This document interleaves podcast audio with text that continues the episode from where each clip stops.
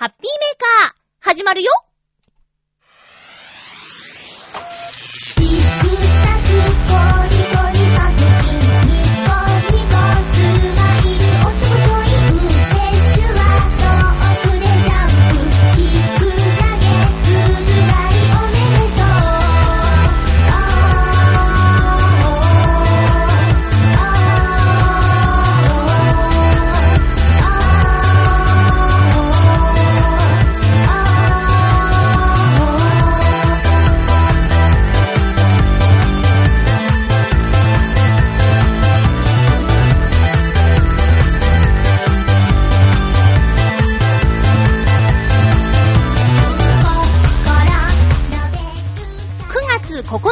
ゆっちょのハッピーメーカー。この番組は、ハッピーな時間を一緒に過ごしましょうというコンセプトのもと、ちょわへよ .com のサポートでお届けしております。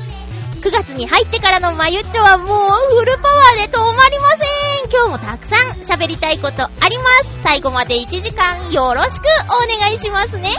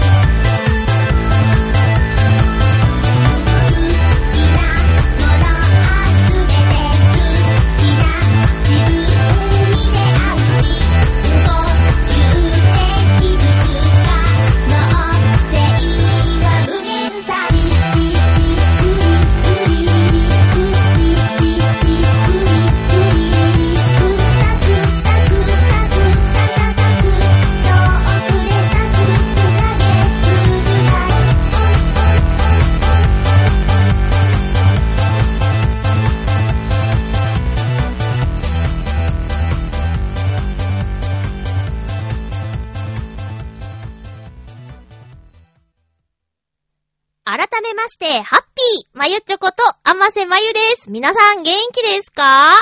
なんだか、蒸し暑かったり涼しかったりで本当に、どうしたらいいのやらわからない感じの天気が続いておりますけれども、まゆちょはアクティブに、とてもアクティブに、アクティブな一週間を過ごしておりました。毎日何かしらあるからね、日記をつけているとしたらとても華やかでございますよ。えーと、まずは、えーと、ツイッターとかでね、えー先週も予告で、日曜日のうちに録音しますからって言ってたんですけど、日曜日はあまりにも疲れてしまってですね、結局今、月曜日の午後3時半ぐらい、3時過ぎたとこ、3時半過ぎたところですね。ということで、ちょっと、そうですね、予定より遅くなってしまったので、スケジュールがパンパンになってしまっております。サクッと収録しないと、この後、大変なことになります。今日収録している月曜日、夜に夜行バスに乗りまして、えー、岡山に、この番組が配信されて、皆さんが起き出す頃に到着しているという感じでしょうか。そんな、そんなまゆっちょなので、今日はこの後まだ荷造りもしていないという状態で、あとこの後ね、夜ね、ナレーションのお仕事も入っててね、その後、バスに乗るんですけど、果たしてすべて無事にちゃんとできるのでしょうかなんで疲れたかっていう話は後でできればやろうかなと思っているんですけど、今日、なぜ収録がこの午後3時30分になってしまったのかと言いますと、今日も今日でね、朝の8時30分ぐらいに舞浜で待ち合わせをして、お友達とですね、東京ディズニーランドに行ってきました。9月の8日、月曜日からディズニーハロウィンというね、スペシャルイベントをやっているんですよ。もうハロウィンの季節なんですね。ハロウィン当日って10月31日なんですけど、イベントとしてはもうこの時期にスタートする。そしてこの9月の8日、月曜日は、皆さん待ちに待った。皆さん待ちに待ったかは知らないですけど、ジャングルクルーズがリニューアルオープンした日、された日、される日、された日なんですよ。ジャングルクルーズ、ディズニーランドに行ったら、あそこ好きっていう人もいらっしゃると思うんですけども、今回のジャングルクルーズは、えー今までの皆さんお馴染みのジャングルクルーズに、バージョンアップパワーアップしたって感じのイメージですかね。だから、あれ好きだったのになくなっちゃうのかなって心配している人は安心してもいいと思います。主要な、主要なシーンはそのまま、プラスアルファで楽しむことができますよ。えっ、ー、と、タイトル、このアトラクションの名前、長くなっちゃいましたけど、ジャングルクルーズワイルドライフエクスペディションっていう名前ね。これ覚えられない。なんか、スターツアーズもさ、ザ・アドベンチャーズ・コンテニューとかなんか、長くなっちゃってね、タイトルがね。えー、いろいろと、ちょっと、困っちゃいますけどね。それ正式じゃないよなんて言われたら困っちゃうんですけど。まあ、ジャングルクルーズはジャングルクルーズですよ。で、このアトラクションの特徴では、あのね、今まで夜にジャングルクルーズに乗ると、なんだかちょっと見えませんみたいなね、ところがあったと思うんですよ。暗くて見えませんって、船長さんの手元のライトでこう、サーチライトみたいな感じでね、えー、映せばそこは見えるけども、夜乗るとちょっと、船長さんのトークで盛り上がるしかないねっていう感じがあったと思うんですけど、ナイトクルーズっていうのが今回大きくリニューアルされたポイントだと思うんですよ。私幸運なことにですね、先週もちょっとお話ししたかもしれないんですけど、オープン前のお試し運転の日に、たまたま遭遇して、で、それ夜だったんですけどね、一人で行ってたんで、だいぶ悩んだんですけど、えいや今乗らないと、すごく混んでしまうんじゃないかと思って勇気を出してカップルに挟まれて乗ってきたんですけども、夜は夜で、夜だからこそのジャングルクルーズ、魅力がたくさんです。で、今日ね、月曜日ね、友達と一緒に75分並んで、ジャングルクルーズに75分なんて並んだことないですけどもね、えー、一緒に行ってきたので、昼バージョン、ナイトクルーズと、両方楽しむことができました。これはね、朝行って、もう一回暗くなってから行こうっていうのも全然ありだと思います。その価値あると思います。船長さんが変われば、トーク内容も一緒って感じじゃないんでね。言ってることは一緒でも、伝え方とかニュアンスが違えば、なんかまた、嬉しいじゃないですか。だからそういうのがあるからね、ジャングルクルーズは何回乗っても楽しいよ。で、船の右側に乗るのか左側に乗るのかで景色も違うし、前方なのか後方なのか真ん中なのかとか、あと天気とかにもよるよね。うん。だから何回乗っても楽しめるアトラクションだと思いますので、もし遊びに行った時には、ジャングルクルーズ、ワイルドライフエクスペディション？合ってる？もう心配ですけどね。そういうアトラクションにぜひ乗ってみてください。しばらくは混んじゃうかもしれないですけどね。そこをなんとか頑張って行ってみてください。あとはね、ハロウィンのパレードをね、これも1時間前から座って、待って、しっかり見ました。こんなことをしたのはとても久しぶりなんですけど、一緒に行った子がね、シートとかね、あと、ふかふかクッションとか、ふかふかクッション、言えてた今。ふかふかクッションとか持ってきてくれてて、座って待っててもお尻が痛くならないっていう状況でね。で、彼女の好きなキャラクターとかがいて、えー、今回はその、狙っていたポジションには行けなかったんですが、まあそれでも前から3列目とかでがっつり見ることができました。ただまあ近すぎたっていう感想かな。ただまああの、ハロウィンの時期は、アトラクションもハロウィン仕様になるのもあるし、パレードやデコレーションが本当に賑やかで楽しいんですよ。今日行ってきたのは東京ディズニーランドだったんですけど、今度は東京ディズニーシーに行きたいなと思っています。食べ物も食べた。えっ、とね、なんだっけな。ホワイトチョコレートサンドクッキーだっけこれ名前ちょっと、うーん、正式じゃないかもしれないけど、大きい形のクッキー2枚に真ん中にホワイトチョコレートが挟んであるんですけど、スイートポテト味とラズベリー味があってね、えー、それを友達がご馳走してくれて、ほんとごちそうさまでした。で、その後ね、またしばらくしてからティポトルタっていう美味しいお菓子があるんですけど、それの紅芋味、これも期間限定なんですけど、食べ歩きしちゃいました。他にも色々あるんでね、じわりじわりと行ってこようと思います。あ、私年間パスポートを買ってしまったので、大好きなハロウィンの時期に一気にたくさん行きたいと思います。季節もちょうど良くなってきたんでね、いいんじゃないかなって。あと何よりね、これは、日によってできるできないはあるんで、もし興味がある人は、ホームページとか、ディズニーのホームページとか確認した方がいいとは思うんですけど、うーん、平たく言えばコスプレ、まあハロウィンの仮装した人がいっぱいいてね、とっても華やかなんですよ。うっかり間違えちゃいますからね、本物かなって。例えば、今年はもうアナとエルサのコスプレをした人がたくさんいたし、お姫様系はね、ほんと間違えちゃうぐらいクオリティが高いの。あとは、面白いところでは、まあ、アナと雪の女王で言えば、オラフの人もいたし、あとちょっと名前忘れちゃったんですけど、トナカイがね、出てくるんですよ。その映画の中に。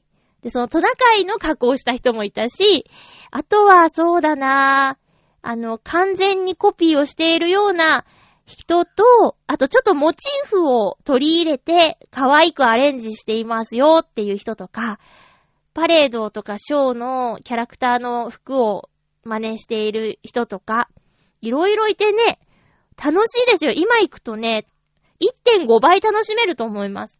なかなかキャラクターに会えないっていう普段の状況なんですけど、もうちょっと歩けばというか、もうすぐ、右向けば左向けば、前にも後ろにも、コスプレじゃなくて、ごめんね、仮装している人がいっぱいいるから、もうね、写真撮ってくださいってお願いされてるような人も、これ毎年のことなんですけど、あまりのクオリティの高さにお願いされる人とかいてね。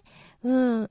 仮装対象みたいなもんですかね。仕掛けを作っている人もいるし、レアキャラで攻めてくる人もいれば、ほんと見た目美しくて、もうカラーコンタクトまで入れて再現を頑張っている人もいるし、本当に楽しいですからね。機会があれば、ハロウィンの時期のディズニーリゾートに行ってみてください。仮装についてはね、いつでも OK ってわけではないようなので、する方も見る方も、公式のホームページで仮装についてっていうところあると思うので、確認してからお出かけくださいね。えー、今日仮装できませんよってバッチリ決めていったのに、ダメですって言われるのも大変ですもんね。えー、いろいろとちょっと今日もね、慌ただしく行ってきました。では、お便りをご紹介しますね。えー、っと、今回もたくさんお便りいただいています。ありがとうございます。ふつおたをね、ご紹介しますよ。えー、っとね。えー、っと、うわ、ごめんね。ちょっとどうしようかな。うおほーい。えー、えー、っと、ふつおた。はい。じゃあ、ハッピーネーム、きよきよさん。今日ね、たくさんいただいてるのお便り。きよきよさんからもね。えーと、まゆちょさん、ハッピー。ハッピー？ちょっと前の話ですが、アニメ、北への DVD を買いました。ありがとうございます。まだ売っているんだね。感想ですが、僕はゲームをクリアしてからアニメを見ました。かなりぎゅうぎゅうに詰め、詰め込まれた感じに思いましたが、ゲームの補足みたいなのがあってよかったです。ゲームの方は自分が主人公ですが、アニメの方は自分は第第三者的になれるんだなぁ多分借り上げの人、ん？多分借り上げの人が前話に出ていて、この人が自分なのかなと思いました。このラジオで、チャレンカという岩の話がありましたが、アニメでも出てきてちょっと感激しました。北野すおみさん会では少年をナンパしていましたね。これはナンパです。積極的な性格なんでしょうか体も心も痛めたすおみさんが、スケートを楽しいことを、スケートを楽しいことを思い出してよかったです。予告ではまゆちょさんが笑顔の素敵なおばあちゃんになることが夢ですとおっしゃっていて、ラジオでも聞いたことあるので、なんか嬉しくなりました。第13話は、その後のお話でしたね。みんな元気そうで何より嬉しくなりました。北海道で道に迷って日本地図を眺めたり、スケート大会では、雪だるまの着ぐるみを着て応援するかりんさんとすおみさんは、かりんさんは苦笑いでしたが、すおみさんは満面の笑顔でした。やっぱり、天然さんで可愛いと思いました。アニメの方も面白かったです。りょうさんにゲームをクリアしてアニメも見たよと言ったら、ゲームの方は続編があることを教えてもらいました。北へダイヤモンドダストキスイズビギニング買いました。ほんとおー、すごいねまだやっていませんが、すごく楽しみです。動画でドリームキャスト版の北へのオープニングの歌、ダイヤモンドダストのゲームのオープニングの歌、ダイヤモンドダストのアニメのオープニングの歌を聴きました。うんうん。うんうんうんうん。すごく元気が出る歌でいい感じでした。長文すいませんです。ではまた、ありがとうございます。すごい、ボックス買ったってことだ第13話見たってことは。はぁ、ありがとうございます。スタッフさんに伝えよう。今でもやりとりのある方がね、まだね、私にもいるんですよ。その方に、あの、つい最近、ボックス買ってくださった方がいるって伝えておきますね。嬉しいことですね。そう、あのね、アニメでね、あの、すおみちゃんはナンパをするんですけど、積極的っていうかね、それナンパじゃないでしょ？もう見たでしょ？心配だったんですよ。声かけたんですよ。本当のナンパじゃないですよ。ねえ。いや、でもほんと見てくれてるんだ。13はいいよね。あれ、ボックス買った人じゃないと見れないんだよ。テレビで放送されなかったんだよ。特別編だったんだよ。もったいない、もったいない。この番組のリスナーさんは見てくれた方の方が多いかな。でも今は、それ、その路線から入ってきてない人もいるからわからないけどね。きよきよさん、本当にありがとうございます。キスイズビギニングも面白いので、ぜひやってくださいね。えーっと、おすすめポイントは、うーん、そうですね。そうみちゃんが飛べるのかっていうところですかね。えーこれぐらいにしておきましょう。きよきよさんありがとうございます。あー、ご紹介しますよ。なんと、意外なことですが、ハッピーネーム、ヤバトン2号さんからいただきました。まゆっちょさん、じゃない、まゆっちょはん、お初、ハッピーロスエ？お初なんですか？ハッピーロスエ？お初なの？そうだっけ？なんか、なんか、あれ？チョアヘヨ開局以前から生まゆちょイベントとかで何回か会ったことがありましたが、先週ご紹介に預かりましたので、聖地ハッピーメーカーへ思い切って投稿しました。はあ、あたくさんお会いしてるから、なんか変な感じですね。メール初めてなんだ。まずは、ちょっと緊張しますって書いてある。まゆっちょはん、チョアヘヨ、公開録音お疲れ様でした。あ、どうも。えっ、と、出演はしてないんですけどね、カメラマンで行きました。ちゃんと撮れてるかな？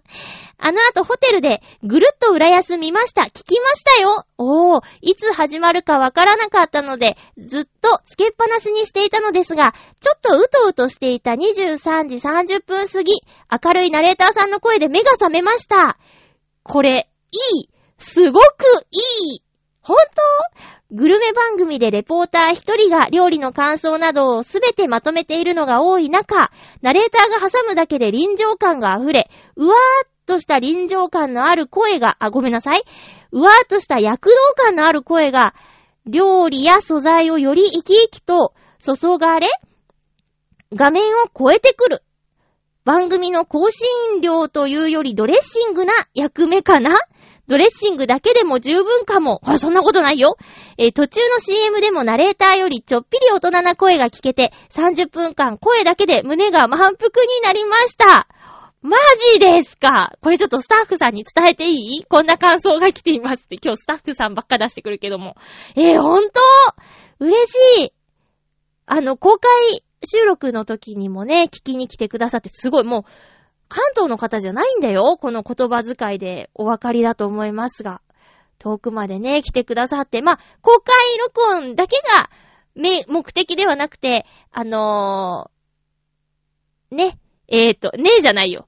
あ、あ、あっちさんじゃなくて、石川不良さん、あれ？あっちさんでいいのかな？まあ、とにかく、ね、えっ、と、ナイスショットっていう番組をチョアヘヨでやっている石川不良さんが出るイベントにも行くよって言ってたんでね、目的一個ではないんですけど、本当にフットワーク軽い方で、イベントの後もね、あの、これからホテルに戻りますっておっしゃってたけど、そこで、もしかしたら j イコムが見れるんだったら、ぐるっと浦安見れるかもしれないから、よろしくですって言ってお別れしたんですけど、見れたんだ！嬉しいよ！よかった！そして褒められた。嬉しい。えーと、次の日、浦安魚市場内にある中華飯、中国飯店で、おすすめ冷やし中華をカニチャーハンと一緒にがっつりと朝からね、すごいね。店長、おかみさんのアットホーム感溢れるお店がそのまま料理にも出ていて、冷やし中華なのに、ぬくもりのある味が、えぇ、ー、二皿ともすっからかんなのを見て喜んでました。すごいな次回泊まるときも、もちろん、浦安市内の j イコム入っているホテルに決定です。ではでは。ありがとう、ヤバトン2号さん。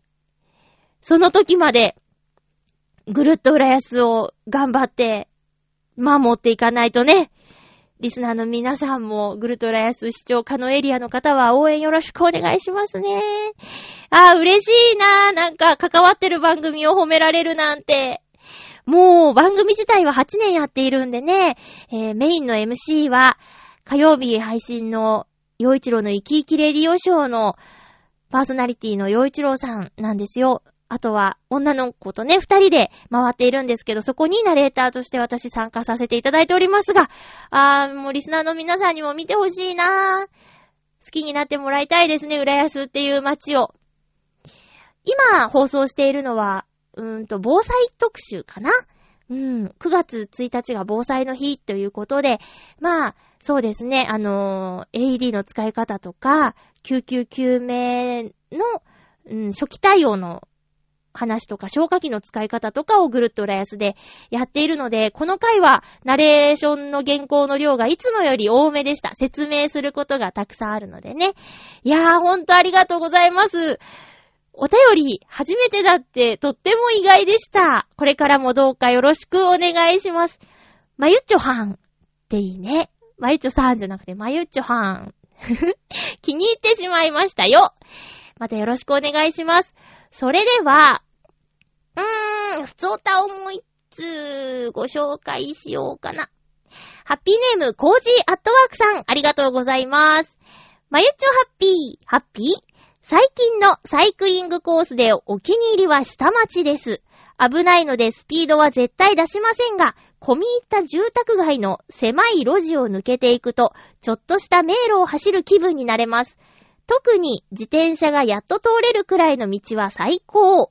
行き止まりだらけで引き返したり、突如現れる階段を自転車担いで登るのも楽しみの一つです。下町の路地にいるボスキャラはおばあちゃん。通りがかりに挨拶すると話しかけられて、話しかけられたりして思わず長時間過ごしてしまったりもします。猫も多くてますます通過に時間がかかります。下町の路地は何かと人目が多いので女性の一人歩きも安心かも。まゆちょも下町で迷子になってみませんか？では、ありがとうございます。下町の路地か。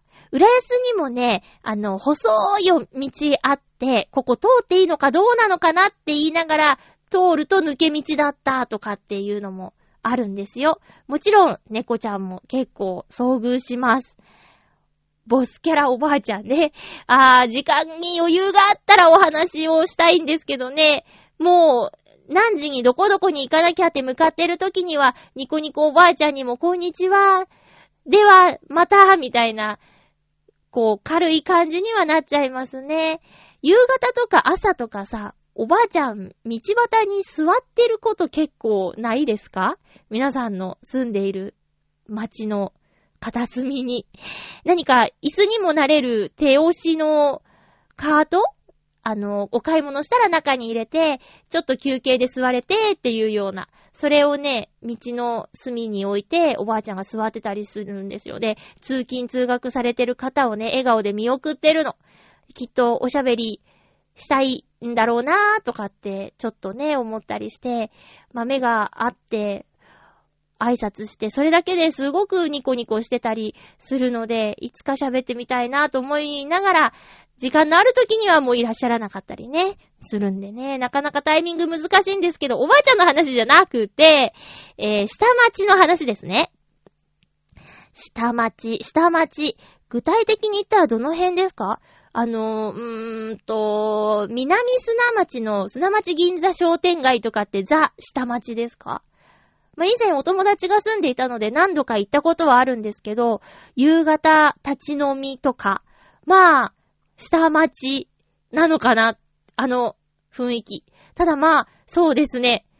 すごく活気のある商店街で、世の中にはシャッター商店街なんて言ってね、お店がほとんど閉まってしまっているところもある中で、南砂町の砂町銀座商店街は本当に賑やかで、お店のもう、ほぼ全部空いている状態でね、夕方お買い物客で賑わうっていうそんな商店街あるんですけど、あの辺もまた道狭いんじゃないですか？うん。すごいね、コージアトワークさん。趣味が本当に広がる感じがいいですね。だって、自転車もカメラも両方楽しめる下町でしょ？下町に猫ちゃんってすごく似合う気がする。都会。都会の猫、下町の。ん猫じゃなくてネズミですけど、ディズニーの短編にね、街のネズミ、田舎のネズミっていうのがあるんですけど、結構好きでした。ディズニーの映画に出てくるチーズってほんと美味しそうじゃないですか。アニメで描かれてるチーズ。はぁ、あ、お腹空いてきちゃった。チーズの話でお腹空いちゃった。コージアットワークさんありがとうございます。迷子いいね。迷子。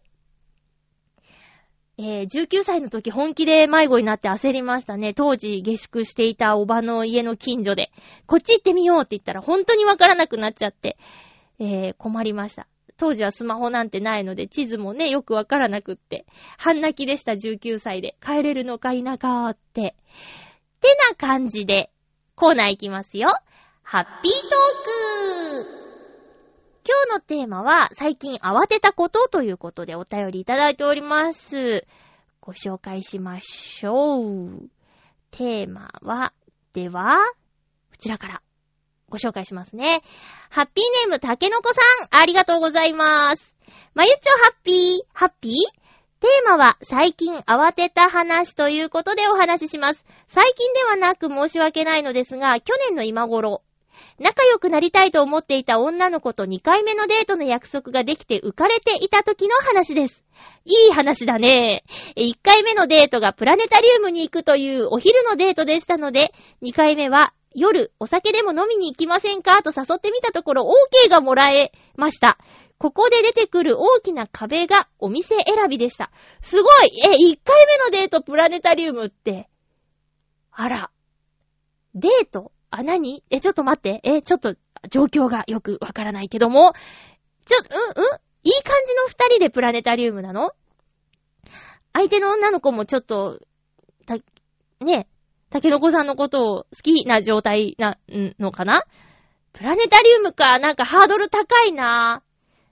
これなんとも思ってない子にプラネタリウムに誘われたら、ん？って言うかもしれない。いや、すごいね。でも2回目、OK 出たってことは1回目が楽しかったってことじゃん。はぁ、ごめん、続き。ちょっと興奮しちゃった。えー、っと、お店選びが大きな問題だったんだって。2回目の夜のお酒のデート。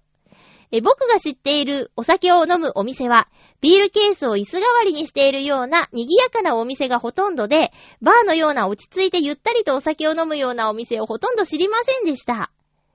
そこで会社の先輩たちに、おしゃれなお店をいろいろと聞いたり、からかわれながらも助言をいただいたりして、雰囲気が良くて、お酒だけでなく料理にも力を入れているダイニングバーにお店を決めました。すごい努力してるちょっとこの話すごい気になります。そんな先輩からいただいた助言の中に、お店の下見はしておきなよというアドバイスがあったのですが、デート当日は案の定バタバタしてしまい、待ち合わせ時間にはもっもちろん間に合ったのですが、ん？デート当日は案の定バタバタしてしまい、待ち合わせ時間にはもちろん間に合ったのですが、下見ができないままでお店の場所はおおよその位置でしかわからなかったのですが、なんとかなるだろうで行ってみました。このなんとかなるだろうが良くなかったです。お店が全然見つかりません。お店を探して同じ路地をま、ぐるぐる回ってしまい、ごめんね、この辺りのはずなんだけど、と謝りながら、内心は、あれ？どこ？やばいやばいと、冷や汗だらけで、慌てふためいておりました。結局は無事に見つかったのですが、おしゃれなお店に、お店って、外に出ている看板もおしゃれだったり、中が見えないような作りになってて、お店がわかりにくいということを学びました。女の子に申し訳ないやら情けないやらで猛反省しまして、今では知らないお店に行く場合、集合時間の1時間前には到着して、必ずお店の下見と待ち合わせ場所からお店までのルートを把握するようにしています。まあでもこれって当たり前のことですよね。ええー、そう？ちなみにそのことは、結局、う、うまくいきませんでした。はぁ、会社の先輩たちとの反省会がとても辛かったです。笑い。辛かったのに笑ってる。いやいや、何事も経験ですよね。長文失礼しました。それでは。はぁ、ありがとうございます。うーん、1時間前に、えー、そう？当たり前じゃないと思うよ。そこまでしなくていいよ。はぁ、そうか。なんか、あ、うまくいかなかったんだ。なんで？このことが原因じゃないよね。まあ、いっか。それはじゃあ、もし、言えそうになったら教えて。すごいね。え、たけのこさんやりすぎでしょ。まあ、相手によるけどね。相手がさ、うー、なんて言うのかな。例えばね、うーん、同じようなことが最近ありまして、私も。あのー、飲み屋さんじゃないんですけど、えー、美術館にね、行ってきたんですよ。市原湖畔美術館っていうところで、あの、友人の小野功石くんが展示をしているということで行ってきたんですけど、えっ、と、まあ、めったに行かない場所だったんですが、あー、えっ、と、路線検索をしてね、向かったんですよ。そしたら、途中の駅の乗り換えの接続時間が1時間ぐらい空いてて、これはきっと検索機能が壊れてるんだと思い込んでそのまま行っちゃったらね、本当に1時間に1本しかない電車だったんでね、一緒に行った子にほんとごめんって謝ったんだけど、その子はね、あの、じゃあその時間おしゃべりできるねとか、すごくポジティブな子でね、だいぶん助けられたし、さらにさらに、駅からバスに乗ろうと思ってたら、バス平日運休って書いてあって、結局、その、駅から美術館までも徒歩で20分かかったんですよ。山越える徒歩20分ね。平地じゃない感じでね。で、その道も、なんかごめんねって言ったらね、飲んで楽しいじゃんって言ってね、すごく明るくって。だからさ、道をね、間違えたとかね、そんなの、あれです、いいんですよ。だって、お店探ししたんでしょ？こんなに先輩とかにアドバイスいただいて。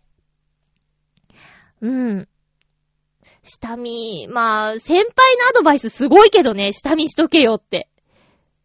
なんか、苦い経験でもあるのかなうーん。世の中の女の子たち、男の子はこんなに見えないところで頑張っているんだよ。そういう人もいるんだよ。なんか、ね、よくこの番組でも言いますけど、私は、あの、誘われるより誘う方が多いので、エスコートされた経験がとてもないんですよ。だからね、たまーにそういうことされるとキュンキュンきますけどね。うん。もう私が調べて、私が予約して、ここ行きたい、あそこに行こう、いついつどうしよう、っていうパターンばかりだったので、エスコートされたいな。多分何ヶ月か前かの放送でも言ってたと思うんですけどね。ただまあこんなにも頑張ってるの聞いたらさ、なんかエスコートしてよとか言えないですね。ええー、そうか。慌てたね。これは慌てたね。たけのこさんどうもありがとうございました。1時間前に行くことはないと思うけど、まあ余裕を持って動くっていうのは本当に素晴らしいことだと思いますよ。無理のないようにね。うん。無理のないように。あと、それぐらいやったとしても、俺こんなにやってんだぞっていうことは、あのー、言わない方がいいね。見えない努力で。やりたきゃやって。そういう感じでいいと思いますよ。うん。いやー、そうか、びっくりした。当たり前ですよね。にはちょっと反論させていただきたいかな。えー、お便りありがとうございました。続きまして、テーマにいただいているのは、ハッピーネーム、えーと、どうしよう。えーとね、じゃあ、キヨキヨさん行きましょうか。キヨキヨさん本当にあの、プレイし終わったって感じなのかな？えーテーマの方にも期待ネタでいただいてますね。えーまゆちょさん、ハッピー、ハッピー？ちょっと前の話ですが、ゲーム期待をクリアしました。感想ですが、すごく面白かったです。ヘビは平気でミミズが苦手だったり、そう。スノーモービルに乗ったら意外にスピード強だったり、飛ばしますよーって言ったっけ？言ってないか？言った？言った？言ってない？あれ？フィンランドの選手は抱きしめる、あ、ごめんなさい。フィンランドの握手は抱きしめることだと冗談を言ったり。嘘ですだね。えー、ちょっと天然っぽいところが可愛いと言いま、思いました。全然メール読めてないな。えー、天然、天然、うん、そうですね。スケートの滑り方を教えてもらうところでは、厳しい一面も見えていい感じでした。はい。すおみさんは言いました。はい。失敗は途中で諦めてしまった成功のこと。諦めないでずっと頑張ってれば、たとえ今、どんなに悪い状態だったとしても、その道は必ず成功へと続いているんです。ギャラください。その言葉通りに、そうみさんは、困難を乗り越え、親友のハンナと仲直りをして、銀盤の妖精に戻りました。本当に良かったです。そうみさん、まゆちょさん、皆様、感動ありがとうございます。おしまいです。あれ？ちょっと待って、これ、テーマトーク当てだったよね。ん？あ、ん？話は変わりまして、テーマの、最近慌てたことですが、あら、ああ、そういうことか。話変わるんですね。ここから先は目読して読まない方がいいと思ったら読まないでください。あ、読んじゃった。えー、あー、大丈夫でしょう。ゲーム期待におきまして、メインの人たちとハッピーエンドを迎えると、二人のストーリーが追加されます。うん。そのうちの一人に真冬という女性がいました。旅行中居候させてもらっていた友達の森永トーマくんが、まさかの真冬でしたは？まさかの男の娘？名前、反対にしただけ笑いって感じでした。すごく慌ててしまいました。以上です。長文すいませんでした。ではまた、ありがとうございます。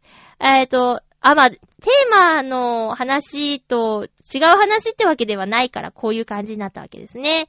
いや、もうだって、2003年のゲームだからネタバレも何もないよ。まあまあまあまあ、まあまあ。へえ、驚いたか。てか、ほんと、カンクリしたんだね。すごいな。私もやってないのに。全然。うんと、全部クリアしてないですね。ダメですね。きよきよさんありがとうございます。すごい嬉しいね。だって、今言ったばっかりだけど、2003年のゲームだよ。を今やってくださって、しっかり感想までくださって、本当にありがとうございます。怒らないからさ、誰が一番好きだったか来週教えてください。7人の中で。うん。えーと、あつこちゃん、京子さん、えーと、あかりちゃん、かりんちゃん、すおみちゃん、しょうこさん、まふゆちゃんの中で誰が一番好きだったか、きよきよさん教えてね。メールありがとうございました。あ、全然もう遠慮しないでね。そうみちゃんが一番じゃなかったからって、別に、プンプンって言いませんからね。きよきよさんありがとうございます。続きまして、テーマ。テーマですね。何の話してたのか忘れちゃいそうな、あの、お便りでしたけどね。ついつい期待の話になっちゃいましたけども。コージアットワークさんからです。ありがとうございます。まゆちょハッピー、ハッピー？最近慌てたこと、その1。スマホの電話帳データが壊れたこと。うわー、よく気づくと、よく使う連絡先50件以外の電話帳のデータが消えていました。そんなことある？登録されていたのは600件ほどなので、およそ9割が消失。これには慌てました。幸い、バックアップを定期的に取っていたので、遡ってみると、1ヶ月前にデータが消えていたようです。はい？うん。よく使う連絡先が無事だったので気づきませんでした。そういうことか。改めてバックアップは大事ですね。うん。その2、ネット上で私の写真を勝手にメッセージに使っている人を発見。と言っても猫写真ではなく iPhone で撮って載せた風景画像なのですが、何日も前のものなのに、今日の風景が綺麗みたいなメッセージに添付されていました。おいおい、自分の写真ってチラッと見ただけでも気づいてしまうものですね。最初は誰かがすごく似た写真を撮ったのかと思って焦りました。こんなことある？へぇー。怖。怖いなぁその3、バッテリー切れ。仕事の撮影で山の中にいるときに突然デジタルカメラのバッテリーがアウトこんなこともあろうかといつもカメラバッグに入れてある予備のバッテリーに交換するとこれもアウトうん。撮影のチャンスがなくなりそうで焦りながら、さらにバッグの底を探って別の予備バッテリーを引っ張り出し交換してみると、やったフル充電です長い間予備バッテリーを使わなかったせいで自然放電していたみたいです。危ない危ない。では、これは慌てるね。仕事に関係することは特に慌てますね。そう、いっぱいあるね。聞いてみるもんだな。データが壊れるってほんと怖いですね。バックアップ取りましょう。しっかりちょこちょこ取りましょう。えー、っと、これ盗作っていうか、なんていうの？これって。まあ、盗、盗んでるから盗作、盗作？えー、えーっと、それって、知ってる人？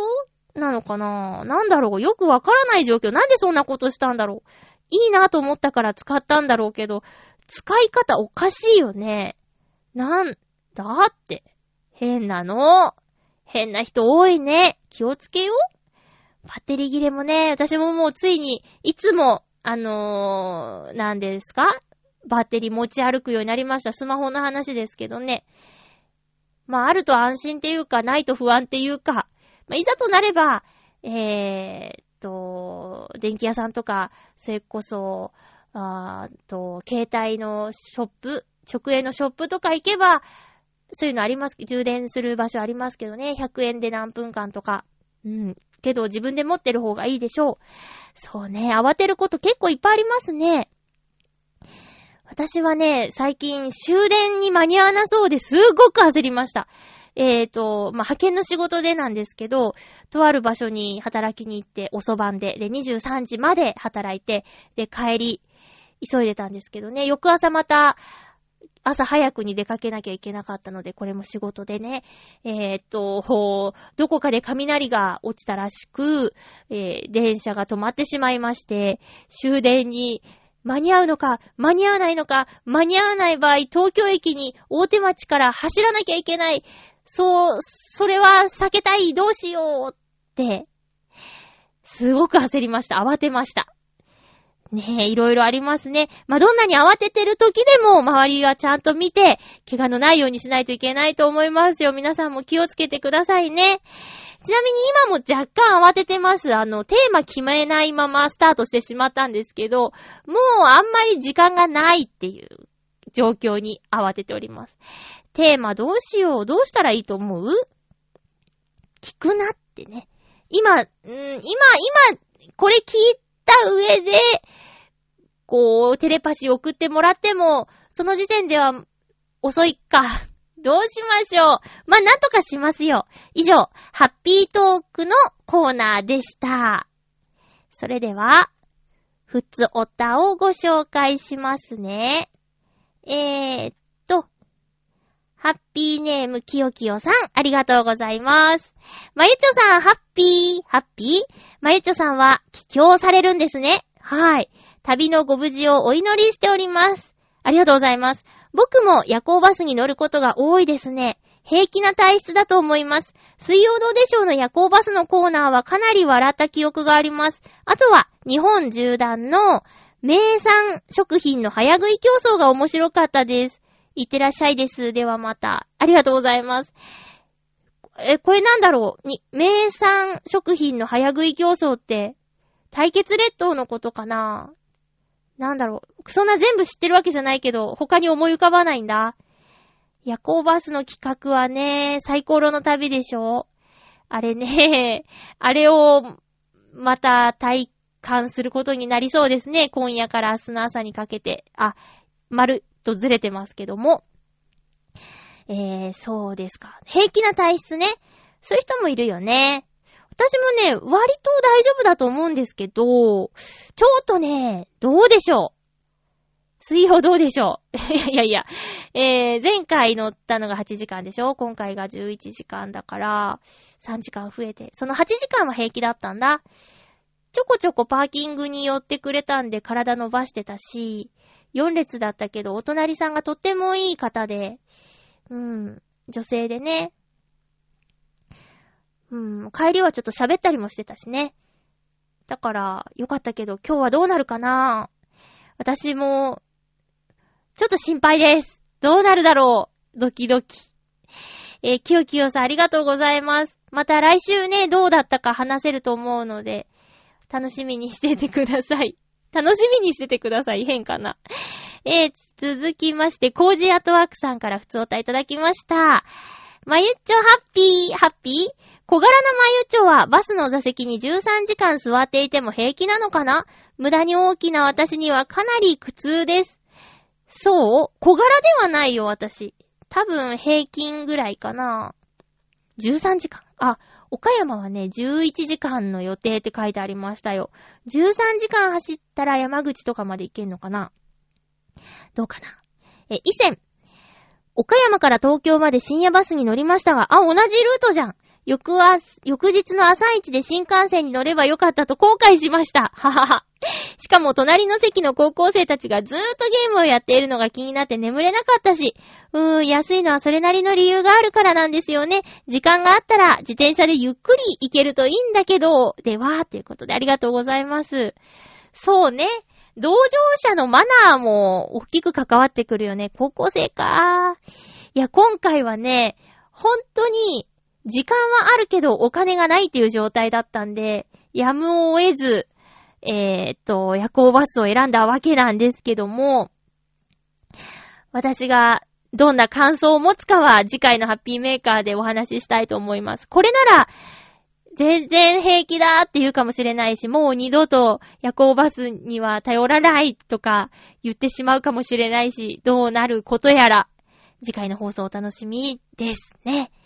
えー、コージーアットワークさん、ありがとうございました。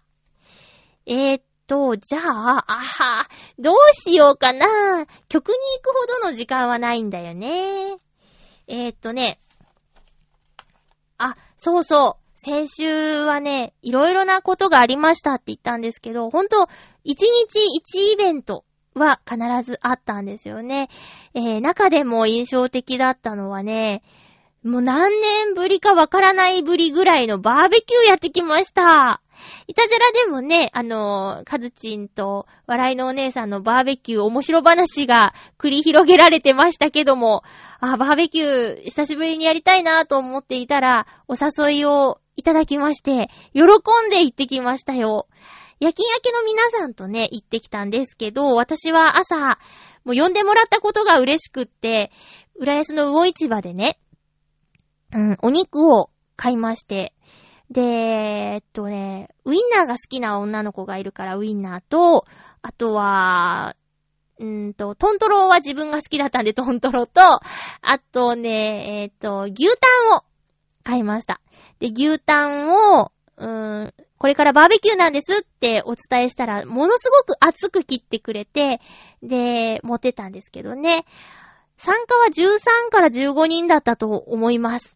で、会費がね、あの、私の持っていったお肉は差し入れだから混ぜないでいいって言ったのに、いやいやってみんなで食べるんだから割りましょうって言ってくれて、で、結局一人2000円とかで済んだんだよ。すごくいいよね。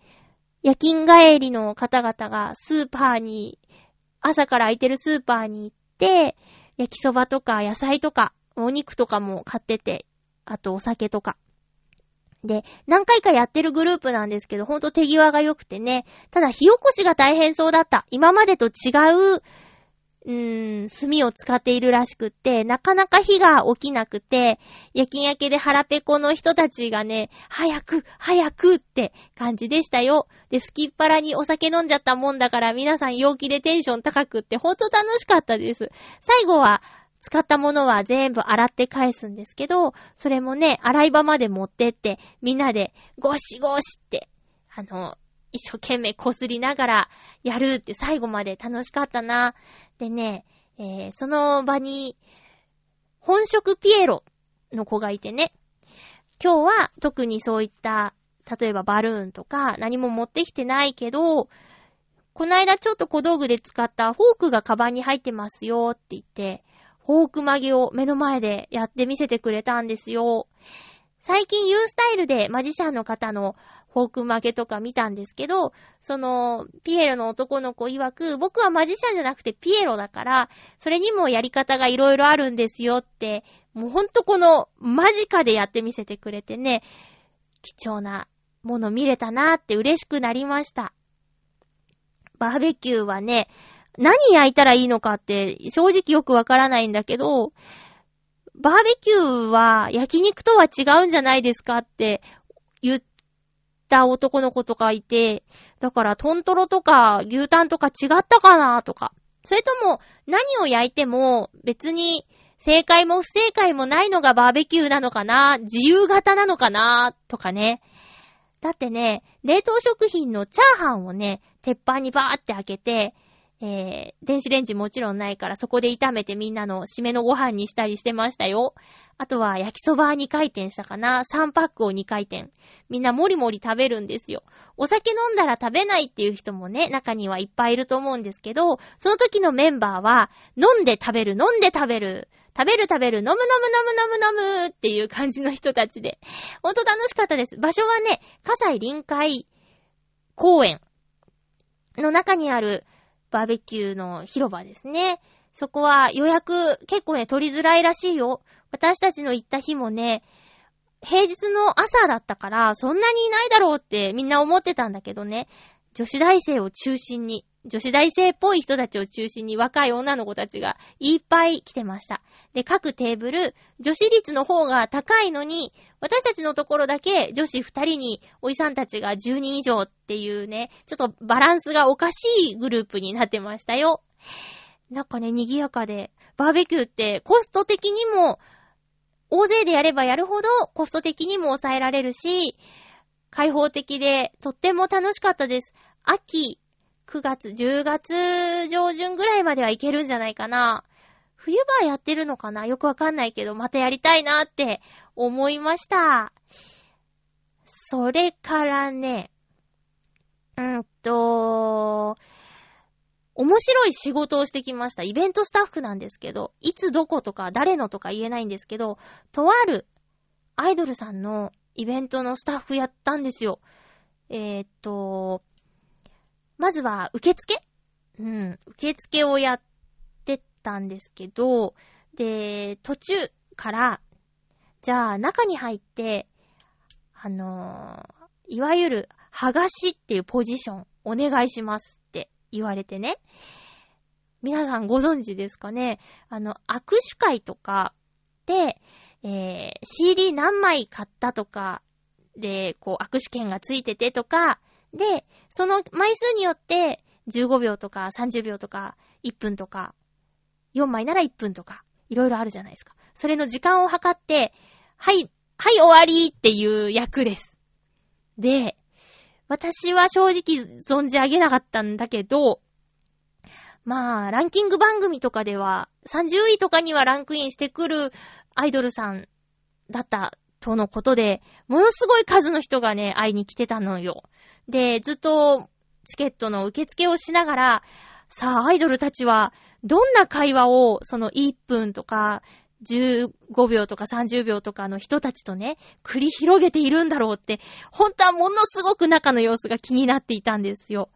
で、その、剥がし作業できる人いますか？って言われた時に、はいはいやりますって中に入ったんだけど、本当に私もそばでそのやりとり聞いてて、好きになっちゃうかもしれないっていうぐらい丁寧な対応だし、キラキラ笑顔だし、ほんとね、これからちょっと応援したいなって思っちゃいましたよ。いろんな職業に行くので、派遣のバイトもなかなかいいですね。もちろん固定じゃないと不安な面はありますけども、その、たまに派遣の仕事でいろんな世界を見るっていうのは本当にいいことだなって思いました。ちなみに今週はね、お酒を飲む、客席数が500とかあるホールの担当とかやりましたね。あと、イベントスタッフ。すんごい楽しいね。いろんなことができてほんと楽しかったです。大変、肉体的には大変なんですけど、精神的には充実してて、本当に楽しい週末でした。働いてるんだけどね。さあ、えー、っと、そうですね。じゃあね、もうほんとごめんなさい。あの、テーマは、バーベキューで焼きたいものにしよう。俺だったらバーベキュー、あ、バーベキューに行く際に、一品持ってきてって言われて、俺ならこれ持っていくよ、私ならこれ持っていくよっていうものにしよう。バーベキューで焼く、焼きたいもの。バーベキューで焼きたいものにします。あー、なんか出てきてよかった。何も思い浮かばなかったらどうしようかと思ってしまいましたよ。えーと、まとめましょう。えっと、次回のハッピーメーカーは、9月の16日放送、9月の14日日曜日に収録する予定です。ハッピートークのテーマは、バーベキューで焼きたいもの。バーベキューで焼きたいもの。えー私が体験したバーベキューの時に、焼肉とバーベキュー違うんじゃないの？みたいなご意見があったので、ちょっと気になってみました。バーベキューで焼きたいものは何ですか？バーベキューで焼きたいもの、これ焼いたら美味しそうとか、いろいろちょっとアドバイス、実際にこういうのやりましたよ、好評でしたよ、みたいなのでもいいので、いろいろ教えてくださいね。お相手は、まゆちょこと、あませまゆでした。岡山に行ってくるよ。また来週ハッピーな時間を一緒に過ごしましょう。ハッピー